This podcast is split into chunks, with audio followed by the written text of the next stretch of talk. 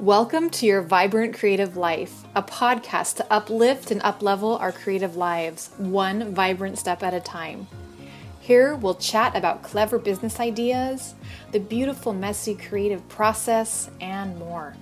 Join me to discover practical spirituality, entrepreneurial tips and tools, and overall lighthearted musings to awaken your creativity and let your soul shine. I invite you to grab a cup of tea and let's dive in. Hello and welcome to this episode. Good morning, good evening, wherever you are. I want to talk today about how do you get your creative juices flowing and keep up in your creative process.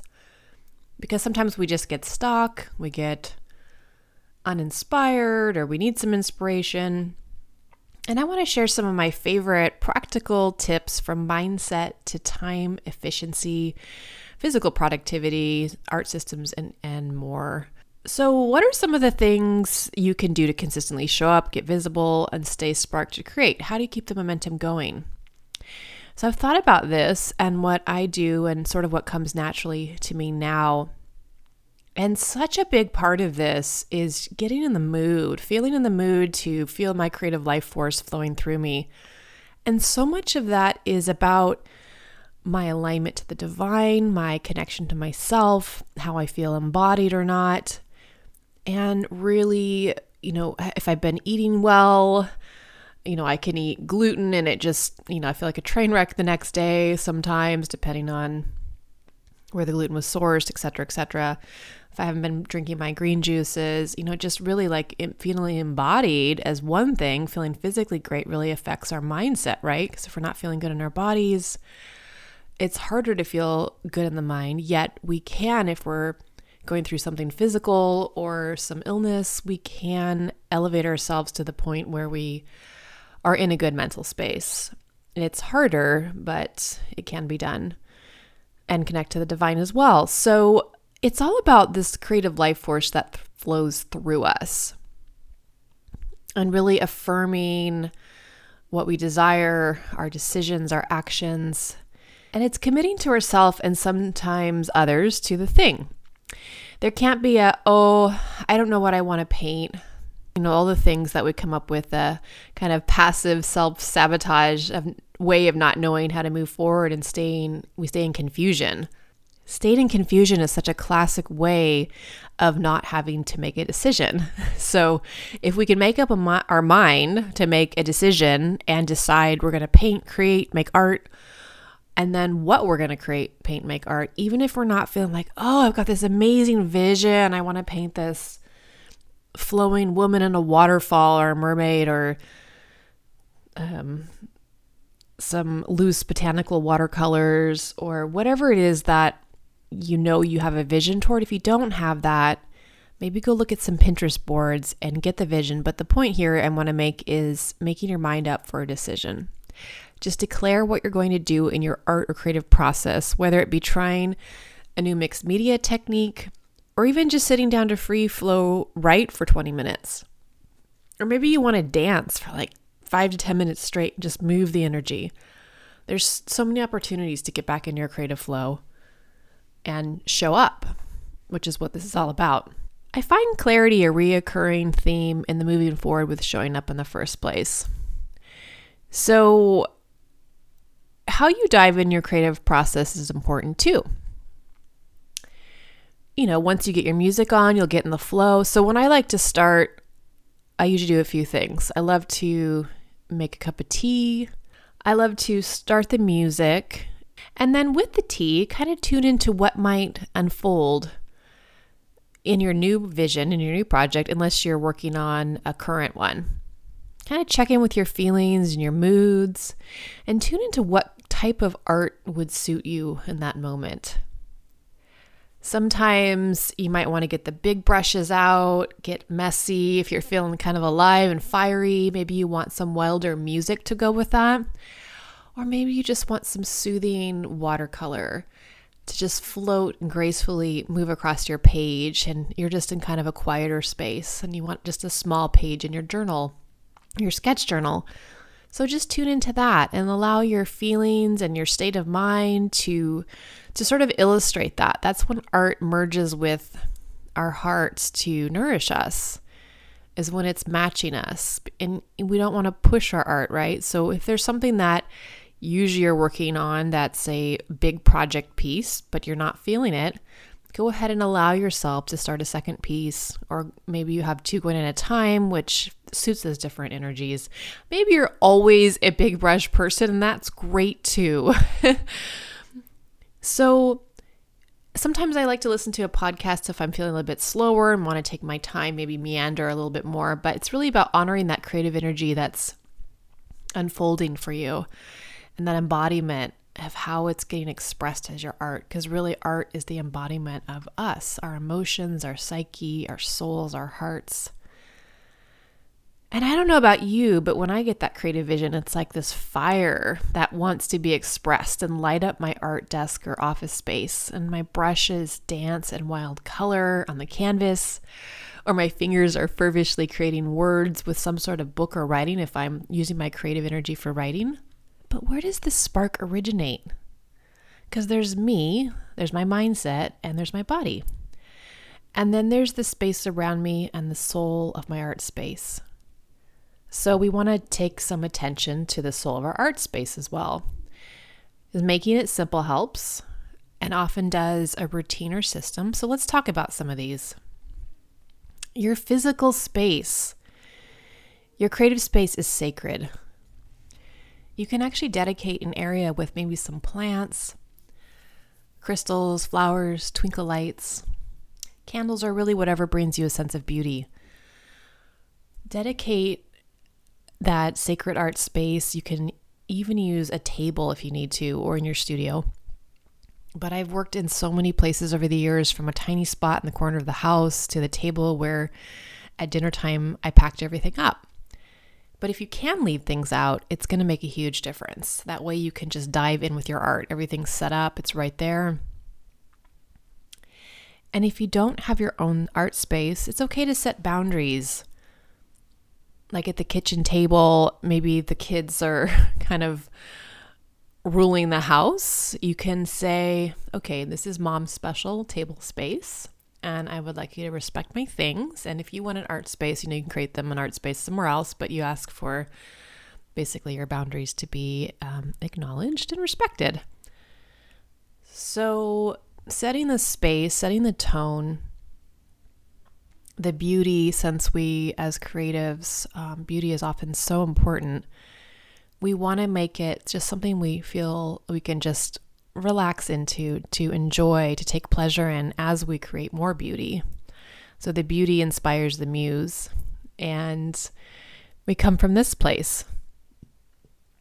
There's also the, you know, if you want to go more in the spiritual realm, there's the spirit, what we don't see, which is the energetic space. And sometimes it's nice to clear it with saging, maybe you like to burn some smudge and say um, a little affirmational, intentional prayer as you're clearing this space. And just remember everything you touch is special. Really, it's about intention again and coming to your art and approaching your art like it's very special because it is. This is the embodiment of you. So, um, and I also suggest you know, cleaning with natural cleansers and working in a toxic free environment. And again, the music and the part of cleaning up after your art, even is making it a sacred ritual. You can put on your favorite music, clean your brushes, wipe things down, and just give yourself that space after each time so that you can come back to your art with a clean slate sometimes perhaps you want to leave everything and sometimes you might like to come back to everything out so you can just feel like you can just dive right in so it just depends on the timing and the rhythm of your project. But organization you know having your materials available that can really help. And lately i've been clearing out my studio and just getting more minimalistic. And i've liked to have multiple projects literally like two children's books going um different art pieces I was working on, an illustration or something on the canvas, you know, more than one at a time. But I've kind of enjoyed lately trying to do one at a time. But it also depends on your space. you know, your personality. Sometimes also if you are feeling cooped up inside and if you have a small space or you're at the table, you can try going outside, you know, even take a big canvas and take it out to your yard or prop it up against your house. Just get creative with this. And um that's what it's all about, right? yeah, then there's the physical space, the personal our bodies. So it's really if you can get into your body first, ideal. I love to just do a few movements in my studio, even with the door closed, my headphones on, and do a little dancing or hip shaking. I love to walk on the preserve where we live. Has beautiful eucalyptus trees and overlooks the ocean, and it's just right down the street. Such a blessing. But if you can get out in nature, depending on where you live, and just get a few deep breaths, and do some earthing if you can. I love to take my shoes off, and earthing is just literally taking your shoes off and feeling the earth beneath your feet. If you can get a little dirt or grass, um, we have this beautiful. It's called a jacaranda or jacaranda tree, and it has these purple flowers. And I love walking with the tickling grasses playing with my feet, the sensation of the grass and the flowers, and just smelling the aromas in the air. Hopefully, they're nice ones. but it's, it's, again getting embodied. Love to drink a nice cup of my Tulsi tea and smell the aroma and just be present with your senses, present with where you're at here on the earth, present with how your spirit comes into your body or how you're residing in your being. And of course, getting enough rest is huge, and plenty of hydration and having a good workout routine. These things can all help our mental, physical, emotional, spiritual connection to our art. Speaking of spiritual connection it with your soul, as I touched on at the beginning of this podcast, is huge. So prayer and meditation are big ones for me. Um, been a meditator for many years. My practice ebbs and flows. I'm starting to get more back into it again, but um, prayer is a more recent thing over the past few years. And it immediately, if I'm feeling off, if I'm feeling uninspired, I just connect, connect with the prayer. Just prayer from the heart, prayer for gratitude, prayer for forgiveness in yourself, prayer for that which you desire that can pour out and your cup can runneth over to share more with others, to share more in service with others and share your creativity. Literally ask to be filled with more creativity so that you can inspire the world, so that you can create beautiful art. Creativity is is meant to be for the heart and soul. It's about self-care and self-respect, a time for reset, and oftentimes a reconnection to the divine and that quiet, still self within, or sometimes the wild woman within, or wild man if you're a man.